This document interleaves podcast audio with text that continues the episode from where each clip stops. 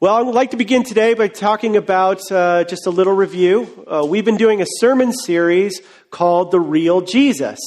And for several weeks here at this church, Pack City, We've been digging underneath 2,000 years of church history and religious tradition to try to understand who the real Jesus is and what he was all about. And we've looked in the past few weeks, we've looked at Jesus as teacher, as healer, as social revolutionary. And today we're going to talk about one of the things about Jesus that tends to be the most shocking and countercultural uh, among all the roles that he ever played, the most countercultural roles he ever assumed. So I'd like to begin today uh, by talking about power. And if you'd like to follow along on the screens, you can. I have some, and also in your uh, worship guide, there's some notes for you. You can fill in those blanks if you'd like. Uh, what is power? Well, power is the ability to influence a person or a situation. I don't know what you think about when you think about power. Perhaps you think of political power. When President Trump was elected, he immediately ascended into a major amount of power. Or you think maybe think of a different kind of elected official. Maybe you don't think of political figures. Maybe you think of someone who's a Fortune 500 or Fortune 50 like CEO. They have a tremendous amount of power. Maybe you don't think of someone in, in corporate world or like in politics. Maybe you think of someone here in Los Angeles who has an incredible amount of power due to their celebrity or because they know how to make people famous and they're behind the scenes and no one really knows their name, but they have an incredible amount of power power in making things happen in the entertainment industry? Well, power is the ability to influence a person or a situation. In the dictionary, if you look it up, it'll say something like this it's the ability to do something or act in a particular way, especially as a faculty or quality. And the second definition is the capacity or ability to direct or influence the behavior of others or the course of events. And here's what we know about power Power can be both situational and recurring. What do I mean? Situational. I've noticed that in certain situations, I have power or I have influence. I have been a part of an incredible team that has helped start this church. There's a number of people who helped start this. We're only like 31 weeks old, and I love it. I love every bit of it. But because of that, and because I get up and talk for 30 minutes or more every week, that's put me in a position of influence. And every once in a while, people listen to what I say. But if I was to leave this room and go to a dinner party with my wife, with the other parents of Marin's, our daughter's school, if I walk into that room, the situation changes and I have like zero power. And if people go, What do you do for a living? And I go, Well, I'm a pastor. They go, Oh, well, isn't that interesting? and, I, and they're like, So do you like that? Did you do that on purpose? You chose to be a pastor? And like, and I go, yeah, I did. And I start going into it, and they're like, you can tell they're already looking over my shoulder because they have no idea what to make of a pastor. It's a great way to end any conversation instantly. Just say you're a pastor. So, uh, situational. Depending on the situation, I have power. What we also know about power is that it's not just situational, it's recurring. Think of your own life. There are things in your life that you can do regularly, and you tend to have power or influence when you do those things. One of those things for me, whether you believe it or not, is I can do a witty banter thing. And I can get a room laughing. Maybe not this room right now. It's just going to go terribly if I try to say that. But in other rooms, if I'm in a room and I can get people going, I can, I can get people laughing. I can get people, uh, like kind of feeling good in, in, in a room. And, uh, I can derail, I found this out, very young age, I can derail any meeting in less than five seconds. I just know how to do it. I can do it. I can just totally derail it uh, with what I have to say or whatever. And it's not that difficult for me. You have other things that you can do. You can step in. Maybe you can say the really uh, envisioning thing, or maybe you're very, uh, like you say, here's what the problem is, and everyone's like, yeah, you're absolutely right. There's some situations you and I both walk into where our power is recurrent. So let me ask you a question. Uh, have you ever had a little bit of power? Truth is, everybody has moments of power every once in a while. For instance, in leadership, some of us have leadership positions. We have management positions in our work. And every once in a while, everybody who's sitting around the table is wondering what we are going to do and what we're going to say. We have a little power. Sometimes we have power when it comes to our money. We've got a little bit of coin and there's a situation or a cause that needs that money. Then, you know, we have a little bit of power. Uh, maybe it's with our personality. When we're quite likable, people enjoy being around us, we know how to work a room, dare I say we're popular, uh, we have a little power. And even situationally, we have power every once in a while. Every once in a while, we have a coworker, a friend, or a family member that we've been nice to, we've been generous to, and they have been ungrateful towards us. They owe us an apology. They know it. We know it. In that moment, in that situational moment, we have a little bit of power. But here's the tension. We've all seen people use their power and abuse their power. We've seen people use their, abuse their power in personal relationships, in their marriages, with their children, at work, with their friendships. And sometimes we think, oh, maybe it'll be good if I use my power the way I want to in a certain way in a certain moment. But we know that doesn't work. It doesn't work out in the long run. In the long run, it affects the health and the quality of our relationships. But here's the other thing about power power becomes important once we realize we have it. Power becomes important once we realize we have it. Now, there's two groups of you that are here this morning. There's group number one. Group number one is you would say to yourself, Yeah, I've got a little bit of power. And as I have defined power for you so far, you say, Yeah, that's me. I got a little power. It may not be a ton, but I have a little. And perhaps you were right and they were wrong and everyone knows it. And if you surveyed all your friends, they would totally agree with you and your point of view. Maybe it's not about a situation. Maybe you've got a few friends. Maybe you've got a little bit of money in your pocket. Maybe you've got a little influence. Maybe you're the boss at work and you're in a position, or maybe you're even in a position of leadership in this church. That's the first group. Now, the second group is, as I've been talking about power for the past, past few minutes, you would say, I don't feel like I have any power. And as I have defined power for you, you do not feel, you don't feel it like you have a position of power. And that's okay. I still need you to listen to me. Listen to me. You may not feel like you have any power now, but you will. Eventually, there will come a time where you will have a little bit of power. You will have influence. You will be entitled to something in a relationship. Somebody will owe you something, and you will, or you'll finally get the promotion. You'll finally become the boss and you will become a leader, maybe in this church or some other sphere of influence.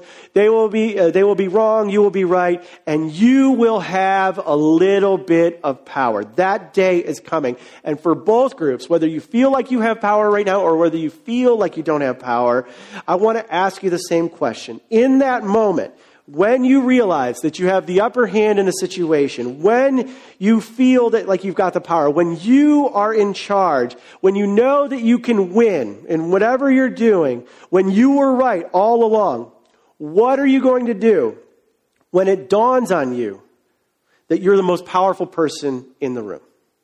Because at some point, you will be in a room and there will be other people in that room and you will realize that everybody is not looking to the left or the right, they are looking to you.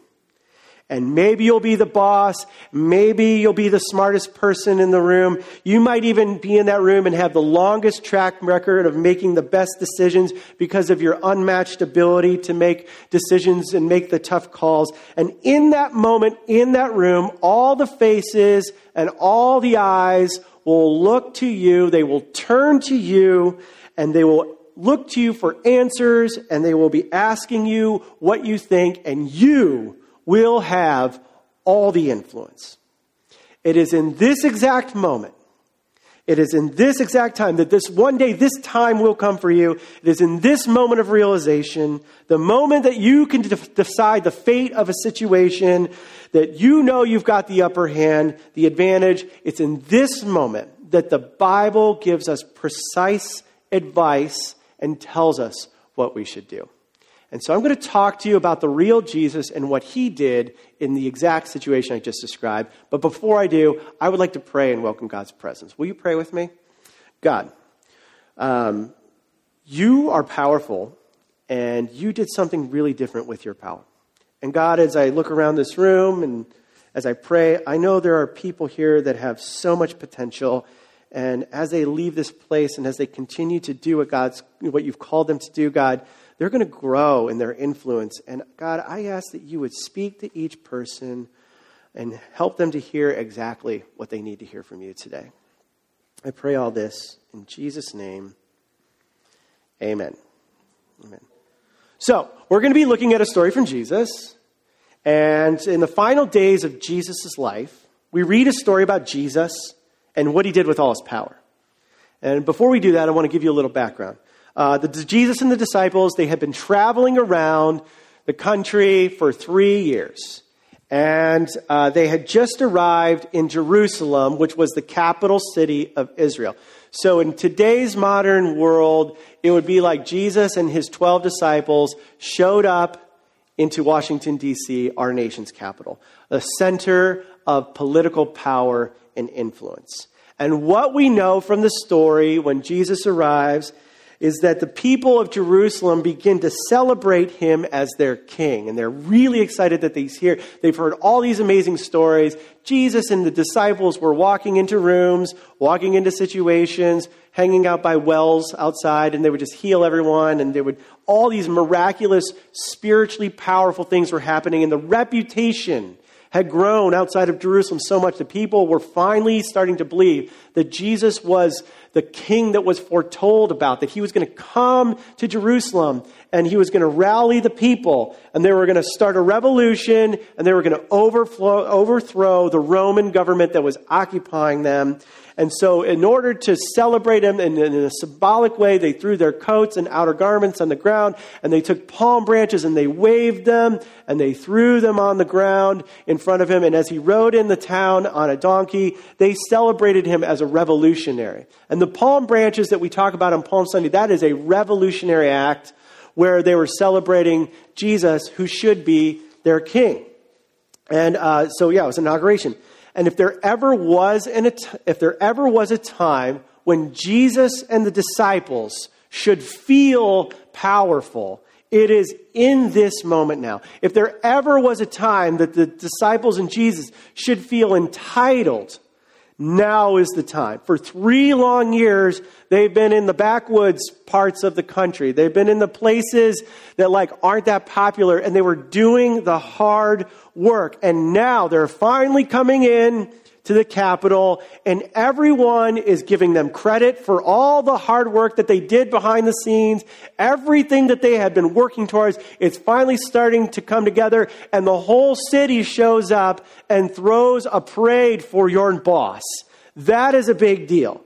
They were feeling the excitement, and I don't know how you would feel if someone threw a parade for you you would feel like you had a little power. You would feel like things were going right in your way, your, for, your, for your life.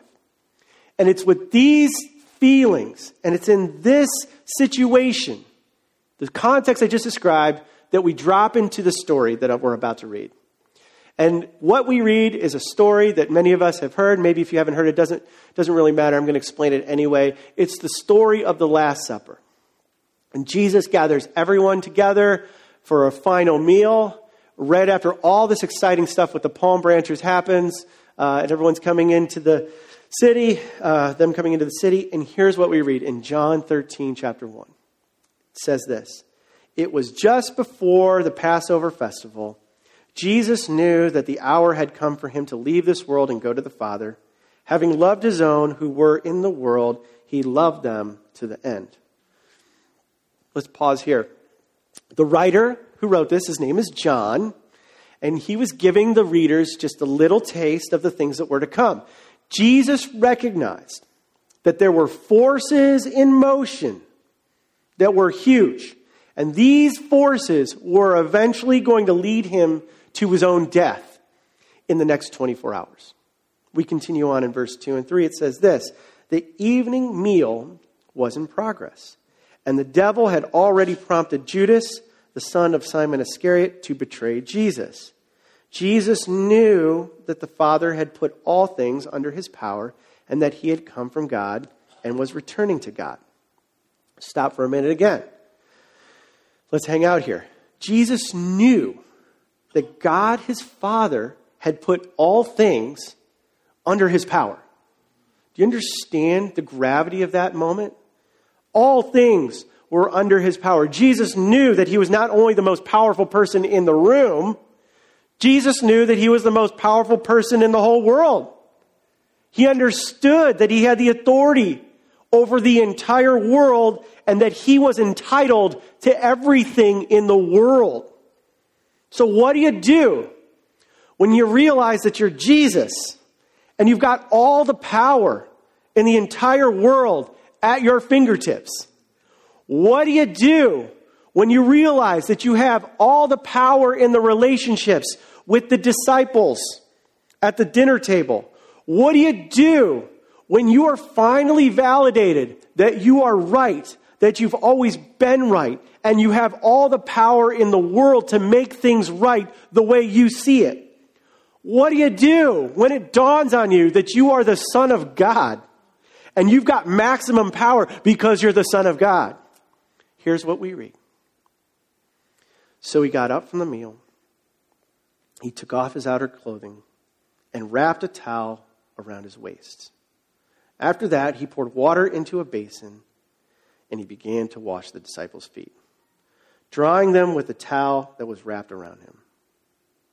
In the same moment that Jesus knew he had ultimate power, Jesus showed us that he was an ultimate servant. And I, in that same moment that Jesus knew that he had the ultimate leverage, the ultimate authority over the entire planet, what did he do? He got up from the table and he served the disciples. He did the job that nobody else wanted to do. And just here's a little bit more about feet washing. Maybe you don't know much about it, so let me explain. So, more about feet washing. This was a practice that was done on a daily basis. Now, in ancient Palestine, this was sort of a Birkenstock, sandals wearing kind of culture. Everyone wore sandals everywhere. They walked everywhere. They didn't have the new LeBron James shoes, they had sandals. And so, everywhere you walked, that's where you were, and all the things on the ground in ancient Palestine would get on your feet. Now, the stuff from animals would get on your feet, the stuff from people would get on your feet. And this was kind of like a desert region. So all the desert stuff would get on your feet. And your feet were dirty. Their feet were filthy. They were smelly. And usually the feet washing job was reserved for a servant or a paid employee. And this job was not reserved for like higher ups, it was reserved for the lowest of the low. And it certainly wasn't a job for prominent men, and it certainly wasn't a job for a guy who just had a parade thrown in his honor. This is something really radical and something really extraordinary and completely countercultural to what his culture expected and what everyone in the known world expected at that time. But it's more than that. Jesus was setting the tone for greater things to come in the next 24 hours, Jesus would be betrayed. He would be arrested. He would be mocked. He would be beaten. He would be tar- tried in a sham trial that would happen in the middle of the night so nobody found out about it. And then he would go far beyond washing the disciples' feet and he would willingly surrender himself to a Roman torture device known as a cross and he would die in our place for our sins. See, Jesus was good. Jesus was powerful. Jesus was entitled to anything and everything. And he was right and he was perfect and he had all the power in the world to change his circumstances, yet he chose to serve his fellow person, his fellow man, and his fellow woman by dying on a cross.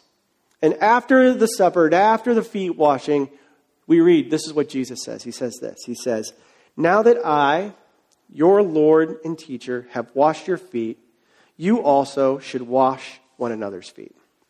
I have set you an example that you would do as I have done for you. Very truly, I tell you, no servant is greater than his master, nor is a messenger greater than the one who sent him. Now that you know these things, you will be blessed if you do them. So, what is Jesus saying here? Is Jesus wanting us to go run around with bowls and wash people's feet all the time? No, it's a metaphor. Let me ask you a personal question. What do you do when it dawns on you? You're the most powerful person in the room. When you're the boss, when you've got all the relationships, when you finally get the promotion, or when you finally get that next promotion, because you've already been the boss and you're that good, and so everyone's just going to keep promoting you. What do you do when you find when you're that uh, you're the most charming personality Los Angeles has ever seen? and what do you do when you realize that you're the financial breadwinner in your relationship with your spouse? What do you do when it dawns on you that you're the most powerful person in the room? What we do is we follow Jesus' example. We serve those over whom we have an advantage. We serve the people over whom we have power. We give our power away. Followers of Jesus choose to give their power to serve others. They don't manipulate. They don't overplay their hand. They don't overpower everybody. They don't bulldoze and impose their will on everyone. They give away their power to people who don't have it. That's what Christians do. That's who we are. Christians wash feet. We do dishes. We help people even though we're mad at them. We include weird people in our circle of friends. We give people money. We give away our money. We become generous. We use our wit and our brains and our smarts to help others get ahead. Husbands and wives, this means that when your spouse, when things are unequal with your spouse, you choose to push through and serve the spouse, even though you might feel like you're giving more than the other person. Friends, it means that you continue to love and care for your friends, your best friends, and your difficult friends, even though you're entitled to get more out of the relationship. At work, this means that we find ways to serve our coworkers, our bosses, and our subordinates uh, for the duration of our time in the organization, regardless if we get what we want out of the relationship. And leaders, leaders in this church, this means that we do like Jesus did, and we leverage our influence and we leverage our power for those who don't have any. And if you're committed to this idea, and you find yourself in different situations where you want to serve others, you feel like it's important, I want to encourage you to develop some attitudes and some habits. Uh, not only do these habits help us uh, to, to serve like Jesus, but they actually help us to just have healthier relationships. And if you're here today and you're not sure what you believe about Jesus, you're not sure if you believe that there's a God, I would encourage you to listen to what I'm about to share because I think it's just helpful for you in general. Uh, so listen up. So here's some habits to think about. Uh, uh, uh, on, your, on your bulletin, you can follow along here, but I, I call them the ABCD attitudes of serving each other. ABCD attitudes. Are, and the first one is this A, uh, assess your relationships regularly. Um, ask the question Who are my five or six closest friends? What do I do to serve them? How do I help them? How do I care for them? How do I regularly serve them in a way uh, that's more frequent? And where do I need to show them that I care about them? And sometimes I think what happens is we coast through life and we don't really assess our relationships and we don't really kind of like think about if they're healthy or not healthy and where you're at. And so, one of the ways to keep it healthy and to develop a servant's heart towards your friends is to assess who are my friends? Who am I spending time with? What do they need? A second thing, be. Be honest and upfront. One of the ways, one of the best ways to serve others is to not withhold how you actually feel or what you actually think. And I know this one can be a little tough. Sometimes serving others means that we're telling them uh, something that they do that might hurt us. Uh, sometimes it means, ser- by serving others, it means that we have to tell them uh, that what they're doing is hurting themselves and hurting other people. And learning the art of being differentiated so that you can share the truth with people is just an important part of life. And sometimes we don't know how to be differentiated. We're so concerned about what the other person might think about us or feel or do in reaction to what we say to them. We're unwilling to share the hard truths in the relationship. Now, I believe, just as you do, there's a time and a place for everything. You just can't dump on everybody all the time. You will be alone, and no one will be your friend. What you have to do are find the appropriate times to share these things with people. But some of us are not in that place. We're not trying to figure out what to say and what not to say. We're in the place of never sharing. We're in the ne- place of never really being honest about what's going on in the relationship. And you continue, like, you continue to let people hurt you. You let them walk all over you. And like God never, eh, when He calls us to serve, He doesn't always call people, part of, just to have people walk all over us, part of the differentiation is saying, look, what you're doing hurts. And like, I need you to stop it. You know, and so we've got to think through that. So part of serving people is not being a doormat, it's being honest about where you're at with people and upfront. Um, I want to highly encourage this church to do this with love, with each other we're 30, 31 weeks old. I, you know, it's hard for me to tell. I'm not good at math. Uh, and, um, like, we need to be more honest with each other. And we need to tell each other what, what's really, and when we do that, there will be a little bit of conflict. But when we get through that conflict, it creates a greater sense of unity and understanding, something that the world needs to see. So if we want this church to be healthier, we have to be willing to tell each other the truth. And once we tell each other the truth, people will see, man, that's something I want. And you, I know, if, you, if you're a follower of Jesus, you're always thinking of ways that you can lead people into life with Jesus, into a relationship with Jesus. Here's a real practical way start being honest with your other Christian friends. And let your, your friends who don't have life with Jesus in on that to let them watch you because there's something healthy about being honest with each other. Enough. Uh, let's go to C. Contextualize your acts of service contextualize. What does that mean? Well, there's a great book for romantic couples, and it's called The Five Love Languages by Gary Chapman. And in this book, he had this really interesting idea where you talk about, um, you know, sometimes your spouse needs to receive love in ways that are different than you receive love. And so he talks about acts of service, or he talks about words of affirmation, or um, and, or he talks about quality time. And his point was look, just because, let's say, for instance, you like words of affirmation. You like people to tell you, like, oh, I love you so much, you're the best in the whole way. Just because you like it doesn't mean that your spouse is the same way. Sometimes they need to hear things, uh, they don't need to hear things, they need to see you do things. And so what you have are like when spouses get together and get married, you have one person's like, I love you so much. They're like, well, if you love me, do the dishes and the other person and the other person like is cleaning all the house, they're doing all the dishes, and they're scrubbing the floorboards, they're making it perfect, and the other person's like, "That's great, but you know what? Why don't you buy me a gift every once in a while?" And so, like, we miss each other. And so, Gary just, you know, Chapman just explains to us all, like, hey, you got to understand what your spouse needs and wants. In the same way, in a non romantic way, we need to contextualize our acts of service. There's people in your life that need to be served. So start with serving them in ways that they will receive and understand. If you do it in ways that only you understand, it won't make sense to them. And if you're trying to serve them in a way that's helpful to them, try to do it in a way that they'll understand.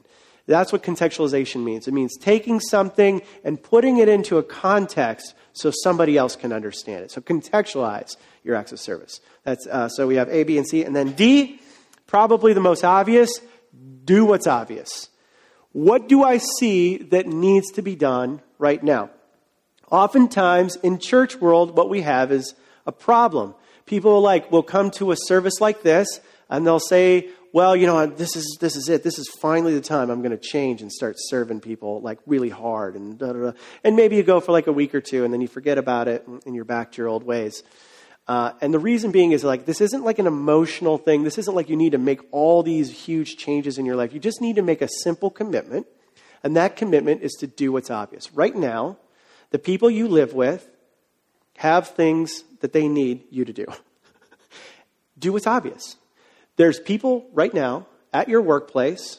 There's a few things hanging around. You see what's obvious. You know what needs to be done. All you have to do is do the things. It isn't that complicated. So when we commit to do what's obvious, we're just doing what's right in front of us. And sometimes, like I said, we just make these big ordeals about how I'm going to serve and change and reach and like I'm going to grow and everyone's going to love and blah, blah, blah. But that's not the thing. You don't necessarily have to write the big check with your life all at once. A lot of times, doing what's obvious means showing up and writing a small check here and writing a small check. These are metaphorical checks. Like a small check, hey, I'm going to help with the dishes. Hey, I'm going to help move the couch thing. Hey, my roommate asked me to show up to the thing because uh, she's really excited about the thing. With the thing, I'll do the thing. You do the thing right? You do the small things, you write the small checks, you do the small acts of service, you do what's obvious, and you do what's being asked of you. That is a great way to serve the people around you. So those are the A, B, C, and D's of serving each other practically. In closing, as I look around the room, I see a lot of potential. There's a lot of people who God is talking to and has his hand on. What do I mean by that? God is going to bless some of you immensely in your leadership and in your ability to be in front of others, to manage others. God's going to give some of you a bunch of money.